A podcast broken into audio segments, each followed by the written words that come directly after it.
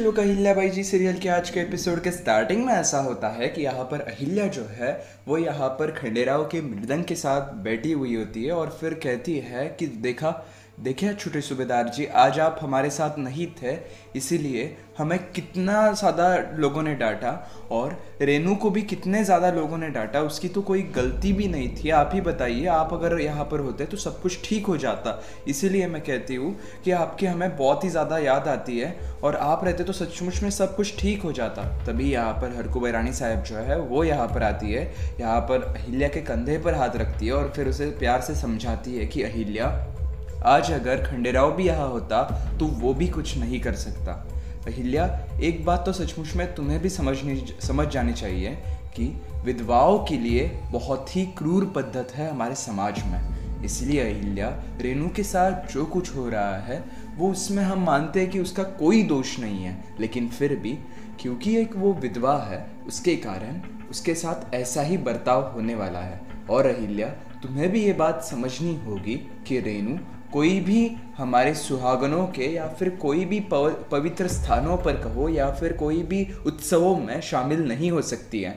और फिर गाँव में तो तुम्हें भी पता है ना कि रेनू के साथ कितना बुरा बर्ताव होता था तो फिर उससे तो तुमने समझ ही जाना चाहिए था। वो तो भला हुआ मल्हारा सरकार का कि उन्होंने रेनू का दुख दर्द देखा और फिर वो उस समाज के बदल में चल उठे और फिर रेनू को हमारे वाड़े में लेके आए। और फिर अब अहिल्या जो है कहती है तो लेकिन आई साहब, जैसे मल्हाराव सरकार ने बदल बदल निर्माण किया, वैसे ही बदल तो हम भी निर्माण कर सकते हैं ना?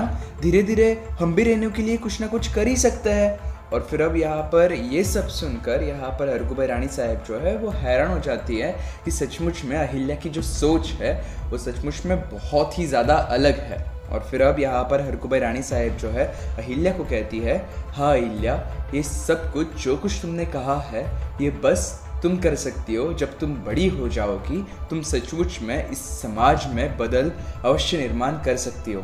और फिर ये सुनकर यहाँ पर अहिल्या को बहुत अच्छा लगा। और फिर अब ये सब होने के बाद अब नेक्स्ट सीन में यहाँ पर यहाँ पर सारजा जो है, वो यहाँ पर पौधों को पानी दे रही होती है कि तभी यहाँ पर अहिल्या जो है, वो यहाँ पर आ जाती है और कहती है, अरे सारजा रेनू कहाँ है? और फिर वो बताती है कि कैसे वो अपने कमरे में चित्रकला कर रही है। और फिर तभी यहाँ पर से पीछे से राया जी भाऊजी जो है वो आ जाते हैं और कहते हैं, अरे, वहीनी साहब, अगर हमें पहले पता होता ना कि खंडेराव यहाँ पर नहीं है तो हम आते ही नहीं। हमें कितना ज़्यादा यहाँ पर बोर हो रहा है, हमें कुछ भी यहाँ पर खेलने के लिए नहीं है। और फिर अब अहिल्या जो है, वो कहती है अच्छा एक काम करते हैं हम, ये पूरा वाड़ा देख लेते हैं। और फिर तभी ये कहते हैं कि, नहीं नहीं, हमने ये वाड़ा पहले से ही बहुत बार देख चुके हैं। अगर कुछ नया हो या फिर बहुत खूबसूरत हो तो वो देखने चलता है। और फिर अहिल्या कहती है, ये मेरी दोस्त है, सारजा।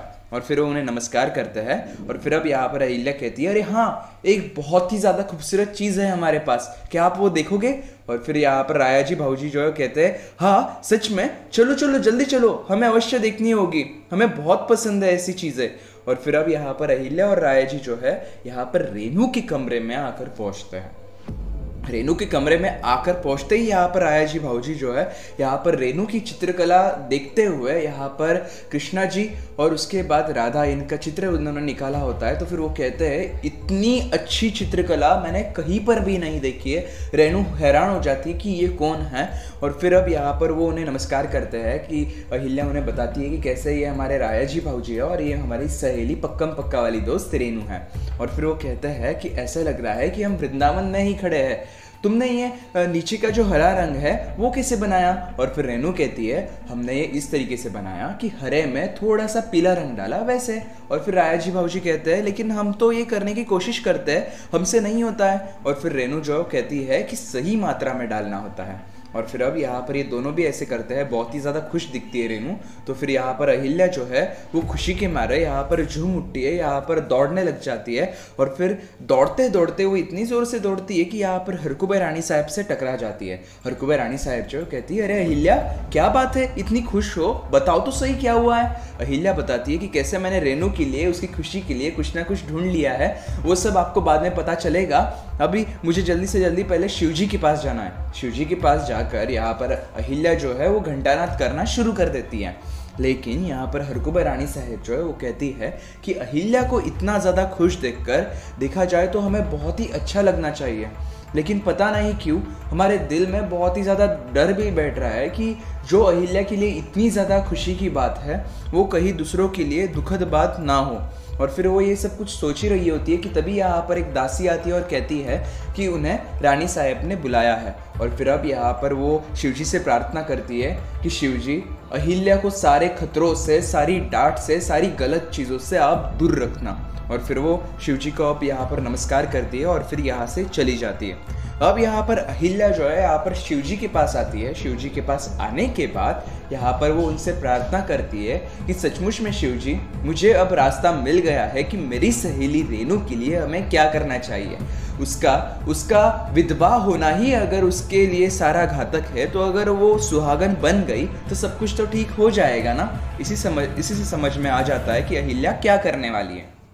नेक्स्ट सीन में देखने मिलता है कि यहाँ पर मामा और मामी जी जो है, यहाँ पर अहिल्या की राह देख रहे होते हैं। तभी यहाँ पर अहिल्या आ जाती है तो फिर मामी जी पूछती है कि, अरे, तुम्हारे साथ राया जी था ना? मैं आप ही के पास आ रही थी, वो कहाँ पर है? और फिर अब यहाँ पर अहिल्या जो है कहती है, वो तो मेरी सहेली रेनू के साथ है। और फिर यहाँ पर वो हैरान हो जाती है कि उस सहेली रेनू के साथ है तुम्हारे।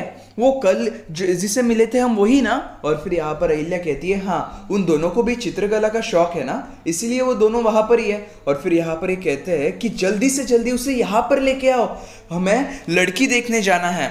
और फिर अब यहाँ पर अहिल्या जो कहती है कि लड़की देखने जाना है। और फिर यहाँ पर मामी जी कहती है कि शुभ कार्य में जा रहा है, उस लड़की के पास रहना अच्छी बात नहीं है, अहिल्या, जल्दी से लेके रहो और फिर यहाँ पर ये यह कहता है कि हाँ राया जी के लिए लड़की देखना है। अभी हमने उसे पक्का नहीं किया है, लेकिन तुम उसकी बहनी साहेब हो तो फिर तुम चाहो तो उसके लिए पसंद करवा सकती हो।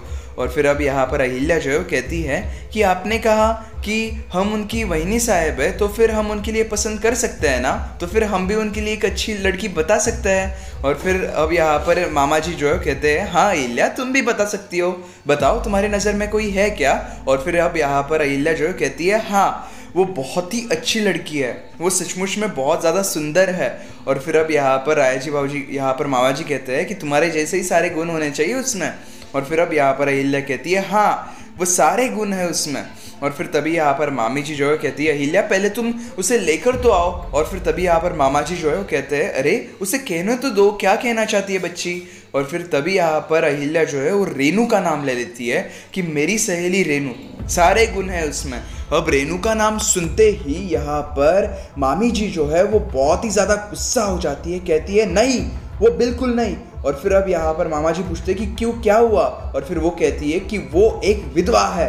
और फिर अब यहाँ पर सारे लोग जो है दरबार में बुलाए जाते हैं। यहाँ पर गौतमा रानी साहब जो है वो सिंहासन में बैठी होती हैं। और फिर अब यहाँ पर मामी जी जो है वो कहती है कि अपने देवर के लिए एक विधवा का रिश्ता लाना, ये तो सबसे बड़ा पाप होता है। और अहिल्या ने ये सब कुछ कैसे कर डाला?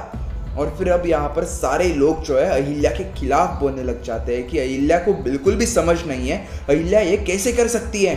और फिर अब यहाँ पर गौतमा रानी साहब जो है ये सब कुछ सुनकर बहुत ही हैरान हो जाती है कि गौतमा तुम्हारी बहू को क्या इतनी भी समझ नहीं कि विधवाओं को ऐसा नहीं किया जाता है? और फिर अब यहाँ पर अहिल्या जो कहती है, नहीं, मैं तो बस उसकी अच्छाई और फिर तभी यहाँ पर गौतमा रानी साहब जो है अहिल्या पर बहुत ही ज़्यादा गुस्सा हो जाती है, कहती है कि, अहिल्या, तुम रेनू के बारे में एक शब्द भी नहीं कहोगी अब और फिर तभी यहाँ पर यमुना बाई जो है रेनू को खींचते हुए यहाँ पर दरबार में लेके आती है। दरबार में लाने के बाद यहाँ पर वो बहुत ही ज़्यादा रोने लग जाती है। यहाँ पर उनके साथ राया जी भाऊजी जो है, वो भी आ जाते हैं और फिर यहाँ पर राया जी भाऊजी की मामी जी जो है, उनकी नज़र उतारती है कि नज़र ना लगे इसे। और फिर अब यहाँ पर मामी जी जो है फिर से एक बार कहने लग जाती है कि हमारे बेटे के साथ, हमारे बेटे के साथ रिश्ता जोड़ने जा रही थी। और फिर अब यहाँ पर द्वारका रानी साहब जो है, इसका मौके का फ़ायदा उठा कर कहती है कि अब तो सारी की सारी हदें पार कर दी है तुमने अहिल्या।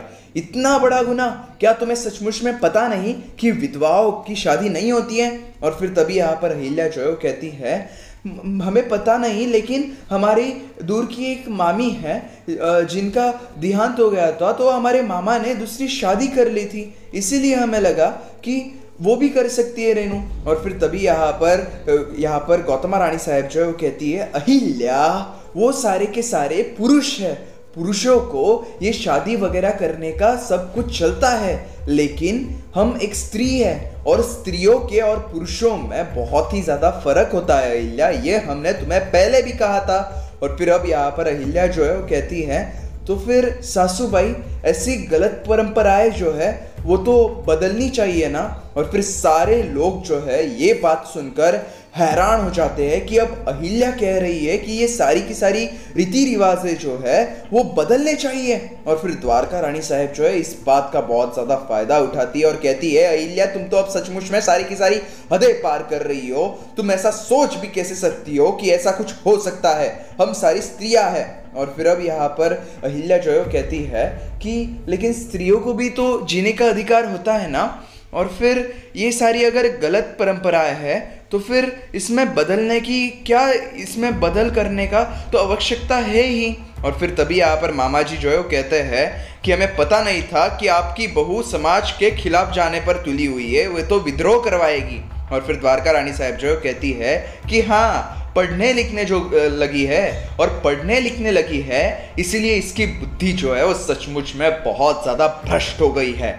इसीलिए ये सारी ऐसी उत्पटंग बातें जो है वो करती रहती है। और फिर अब यहाँ पर गौतम रानी साहब जो है, उन्हें ये सब कुछ सुनना पड़ता है और फिर यहाँ पर द्वारका रानी साहब कहती है कि इसे इसे अब रानी बनाने वाले हैं। अगर अगर इसने सात सालों की खंडेराव की मेहनत पानी में डाल दी, इसे तो रानी बनने के ये योग्य भी नहीं है। और फिर अब यहाँ पर अहिल्या जो है, वो कहती है कि मैं तो बस रेनू की अच्छाई देख रही थी। ये जो समाज में जो कुछ हो रहा है, जो कुछ गलत हो रहा है, उसी के बारे में सोच रही थी और फिर तभी यहाँ पर गौतमा रानी साहब जो है, यहाँ पर अहिल्या पर बहुत ज़्यादा गुस्सा हो जाती है, कहती है कि, अहिल्या, ये हमने तुम्हें पहले भी कहा था कि समाज को तुमने नया बनाने के लिए, समाज के अंदर तुम्हें बदलाव लाने के लिए तुम इतनी बड़ी अब तक नहीं हुई हो, अहिल्या। ये बात तुम कान खोल कर सुन लो, ये मैंने पहले भी कहा है। और फिर अब यहाँ पर अहिल्या जो है वो कहती है कि अगर समाज गलत भी हो, फिर भी हमने उसे बदलना नहीं चाहिए।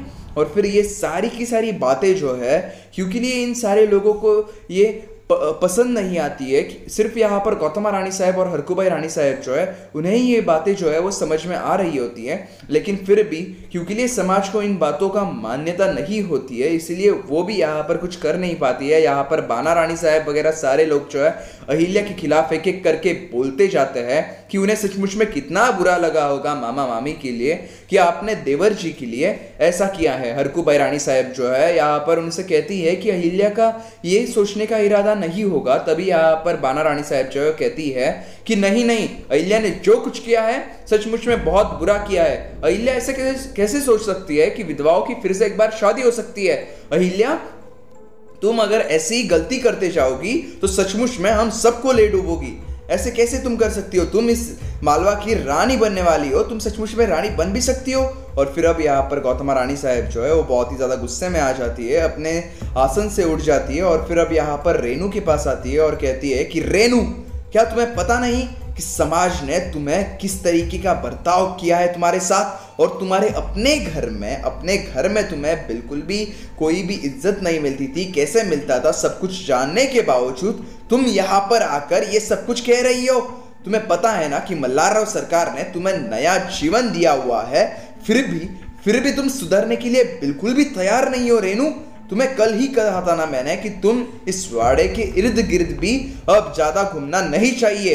तुम एक विधवा हो और विधवा ही रहने वाली हो, ये सारी की सारी बातें हमने तुमसे पहले भी कह दी थी ना रेनू फिर भी तुमने ये सब कुछ क्यों किया? और फिर अब यहाँ पर गौतमा रानी साहब जो है, यहाँ पर अहिल्या पर भी बहुत ही ज़्यादा गुस्सा हो जाती है, कहती है कि अहिल्या, रहा बात समाज का। तो समाज को बदलने के लिए बहुत ही ज़्यादा वक्त लगता है, ये एक दो दिन का काम नहीं होता है। और समाज को बदलने के लिए तुम अभी इतनी बड़ी नहीं हुई हो। इसीलिए सबसे सबसे अभी के अभी हाथ जोड़कर माफ़ी मांगो। और फिर अभी यहाँ पर अहिल्या जो है, सबसे यहाँ पर हाथ जोड़कर माफ़ी मांगती है कि हमसे सचमुच में जो कुछ हुआ, गलत हुआ, हमें सचमुच में आप सब लोग क्षमा कर दीजिए। हमसे आप, हमसे बहुत बड़ी भूल हो गई है। हम आइंदा से ऐसी भूल जो है, वो कभी नहीं करेंगे। और फिर अहिल्या को भी बहुत ज़्यादा बुरा लगता है कि हमारी भूल ना होकर हमें क्षमा मांगनी पड़ रही है। अब यहाँ पर रेनू जो है यहाँ पर जा रही होती है रो, रोते हुए उसके पीछे यहाँ पर अहिल्या होती है और फिर अहिल्या जो है वो कहती है कि अरे रुक रेनू रेनू रुक मैं मैं जो कुछ कर रही थी वो सिर्फ़ तेरे अच्छाई के लिए कर रही थी रेनू मेरा उन सब बातों का ऐसा कोई भी मतलब नहीं था।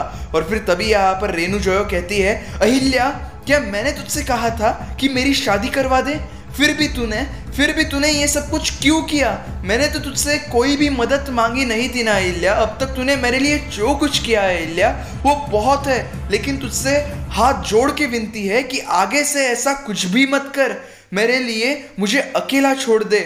मैं तुझसे विनती करती हूँ। और फिर अब यहाँ पर अहिल्या को बहुत ज़्यादा बुरा लगता है।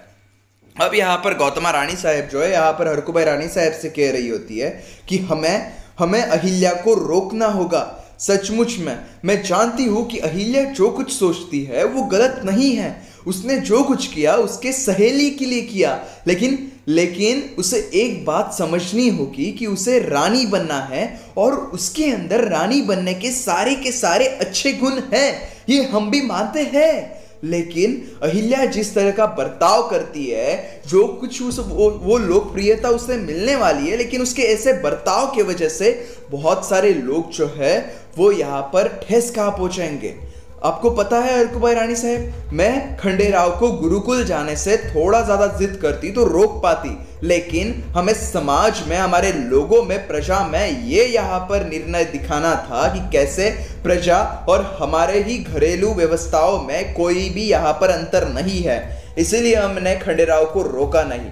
लेकिन अगर अहिल्या की हम बातें मानते गए तो समाज यहाँ से बहुत ही ज़्यादा गुस्से में आ जाएगा। और फिर अब यहाँ पर हरकुब रानी साहब जो है वो कहती है कि अहिल्या को मैं समझाती हूँ, अक्का साहेब, आपको फ़िक्र करने की कोई ज़रूरत नहीं है।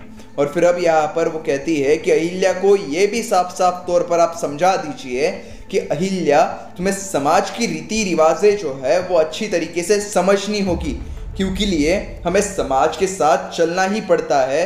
जो समाज ने अब तक किया है, वो गलत क्यों ना हो, वो सब कुछ हमें मानना पड़ता है। ये सब कुछ आप अहिल्या को अच्छी तरीके से समझा दीजिए तो अच्छा होगा। और फिर अब नेक्स्ट सीन में यहाँ पर अहिल्या जो है, यहाँ पर शिव जी के पास आती है और फिर से एक बार घंटानाथ करती है। तो फिर यहाँ पर पुजारी जी पुजारी जी जो है, वो हैरान हो जाते हैं कि अहिल्या यहाँ पर छोटी सुनबाई जो है, वो अभी भी यहाँ पर ही। और फिर अब वहाँ पर वो पूछते हैं कि, छोटी सुनबाई अभी अभी आपने घंटानाथ किया था ना? फिर से एक बार आप घंटानाथ कर रहे हैं? और फिर अब यहाँ पर अहिल्या जो है कहती है कि हाँ हमने शिव जी से कुछ मांगा था, लेकिन उन्होंने पहली बार हमारा कुछ भी नहीं सुना, इसीलिए अब हम यहाँ पर शिकायत करने आए हैं उनसे। और फिर अब यहाँ पर पुजारी जी जो है कहते हैं कि क्या बात है, हमें बताइए तो सही, आपने क्या मांगा था? और फिर अब यहाँ पर अहिल्या जो है अच्छी से समझाती है कि मेरी सहेली विधवा है। तो फिर हम उसकी खुशियों के लिए कुछ मांग रहे थे। लेकिन शिवजी ने हर बार हमारी सहायता करते हैं, लेकिन इस बार हमारी सहायता नहीं की, इसलिए हम उनसे बहुत ज़्यादा नाराज़ हैं। और फिर अब यहाँ पर वो कहते हैं कि आपको पता है, छोटी सुन भाई, ये सारी की सारी रीति रिवाजें, परंपराएँ, ये बहुत ही सालों से चल रही है। वो भले ही गलत हो, लेकिन लेकिन आपको पता है, सूरज जो है, वो जब डूबता है वो भी इन सारे परंपराओं से डूबता है। लेकिन जब सूरज एक बार फिर से जाग उठता है, तब एक आशा की नई किरण लेकर आता है कि फिर से एक बार ये परंपराएँ जो है, वो मिट सकती है। इसीलिए कोई बलवान, कोई शक्तिशाली, कोई बड़ा इंसानी ये सब कुछ कर सकता है। और फिर अब यहाँ पर अहिल्या को समझ में आ जाता है कि जब हम छोटे हैं और फिर यहाँ पर वो बाहर जाने की कोशिश करती है तो पहले सैनिक उन्हें रोक लेते हैं और फिर अहिल्या उन्हें नज़र दिखाती है तो फिर अहिल्या जो है यहाँ पर बाहर जाती है। अब यहाँ पर नेक्स्ट सीन में देखने मिलता है कि यहाँ पर द्वारका रानी साहब जो है, वो बहुत ही ज़्यादा चिंता में होती है। वो कहती है कि ये जो कुछ चल रहा है, वो हमारे लिए बहुत ही ज़्यादा घातक हो रहा है। और फिर अब यहाँ पर सीताबाई जो कहती है आई साहेब, हमें एक बात बताइए, इस लड़की में ऐसे कहाँ से आ जाता है कि विधवा की शादी हो सकती है? और फिर अब यहाँ पर यमुना बाई भी कहती है हाँ विधवा की शादी होना ये तो मल्हारा सरकार भी कभी स्वीकार नहीं कर पाएँगे। सचमुच में, अहिल्या बहुत ही ज़्यादा बेवकूफ़ है। और फिर अब यहाँ पर द्वारका रानी साहब जो कहती है कि तुम दोनों जो सोच रहे हो, हम उससे अलग सोच रहे हैं। तुम्हें ये सोचना होगा कि अहिल्या की जो सोच है, वो हमसे बहुत ही अलग है। उसकी सोच जो है, वो क्रांतिकारी है। और फिर यही सोच हम सबको ले डूबेगी ले डूबेगी। तुम ये सोचो, जब ये छोटी सी बच्ची है, तभी हम सबके लिए इतनी सर दर्द बन गई है। जब ये बड़ी हो जाएगी, तब तो हम सबके हाथ भी नहीं आएगी। ये तो हम सबको उंगलियों पर नचाएगी। इसीलिए हमें कुछ ना कुछ जल्दी से जल्दी करना होगा। हमने जो कुछ किया, फिर भी इन सब के बावजूद अहिल्या जो करना चाहती है, अहिल्या वही करती है। इसीलिए इसकी क्रांतिकारी सोच जो है, उससे हम सबको सबसे ज़्यादा खतरा है। इसीलिए हमें अहिल्या से हमेशा हमेशा बचकर रहना होगा।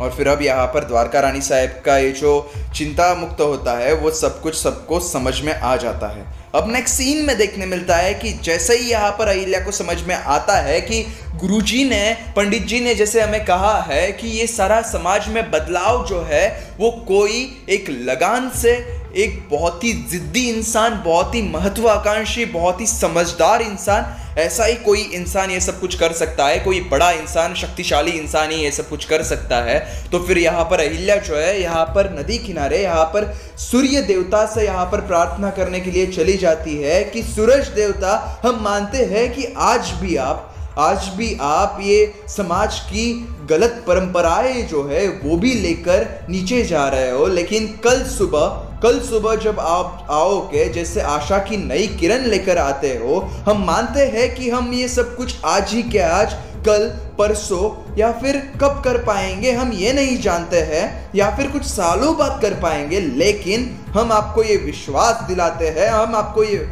वचन देते हैं कि ये समाज की जो कुछ गलत रीति रिवाज है, परंपराएँ है ये सब कुछ, ये सब कुछ हम एक दिन बदल के रहेंगे। हम जितने भी गोर गरीब लोग हैं हमारी प्रजा के लिए, सबके लिए एक सुखद, एक बहुत अच्छी रानी बन के दिखाएँगे। ये हम हमारा आपसे वादा है। और फिर इस तरीके से ये छोटा अध्याय यहाँ पर ही समाप्त होता है। अब नेक्स्ट एपिसोड की थोड़ी सी झलक में दिखेगा कि युवा अध्याय में यहाँ पर अहिल्या जो है, वो यहाँ पर झंडा लेने गई होती है और फिर द्वारका रानी साहब कहती है कि आपको नहीं लगता कि अहिल्या के बगैर भी यहाँ पर और कोई था जो कि ये सब कुछ कर पाता? और फिर मल्लाराव सरकार जो है कहते हैं कि अहिल्या के बगैर अगर ऐसा कोई कुछ कर पाता तो हम ये दायित्व उसे ही देते। लेकिन अहिल्या जो है, वो इस दायित्व के लिए सचमुच में बहुत ही अच्छी इंसान है। और फिर तभी यहाँ पर अहिल्या जो है, अपना झंडा लेकर जो कि मल्लाराव सरकार ने कहा होता है, वो लेकर यहाँ पर इन सब के सामने आती है और फिर ये देखकर यहाँ पर सारे लोग हैरान हो जाते हैं। यहाँ पर मल्लाराव सरकार जो है, वो बहुत ही ज़्यादा खुश हो जाते हैं और फिर अब यहाँ पर मल्लाराव सरकार और अहिल्या जो है, वो दोनों भी यहाँ पर साथ मिलकर झंडा लहराता है यहाँ पर। और इस तरीके से यहाँ पर ये जो छोटा अध्याय यहाँ पर ही समाप्त होता है। युवा अध्याय, अगले हफ़्ते में जल्दी मिलेंगे उस अध्याय में हम। तब तक आप चैनल को सब्सक्राइब करें, करके रखिए। जल्दी मिलेंगे हम मंडे को।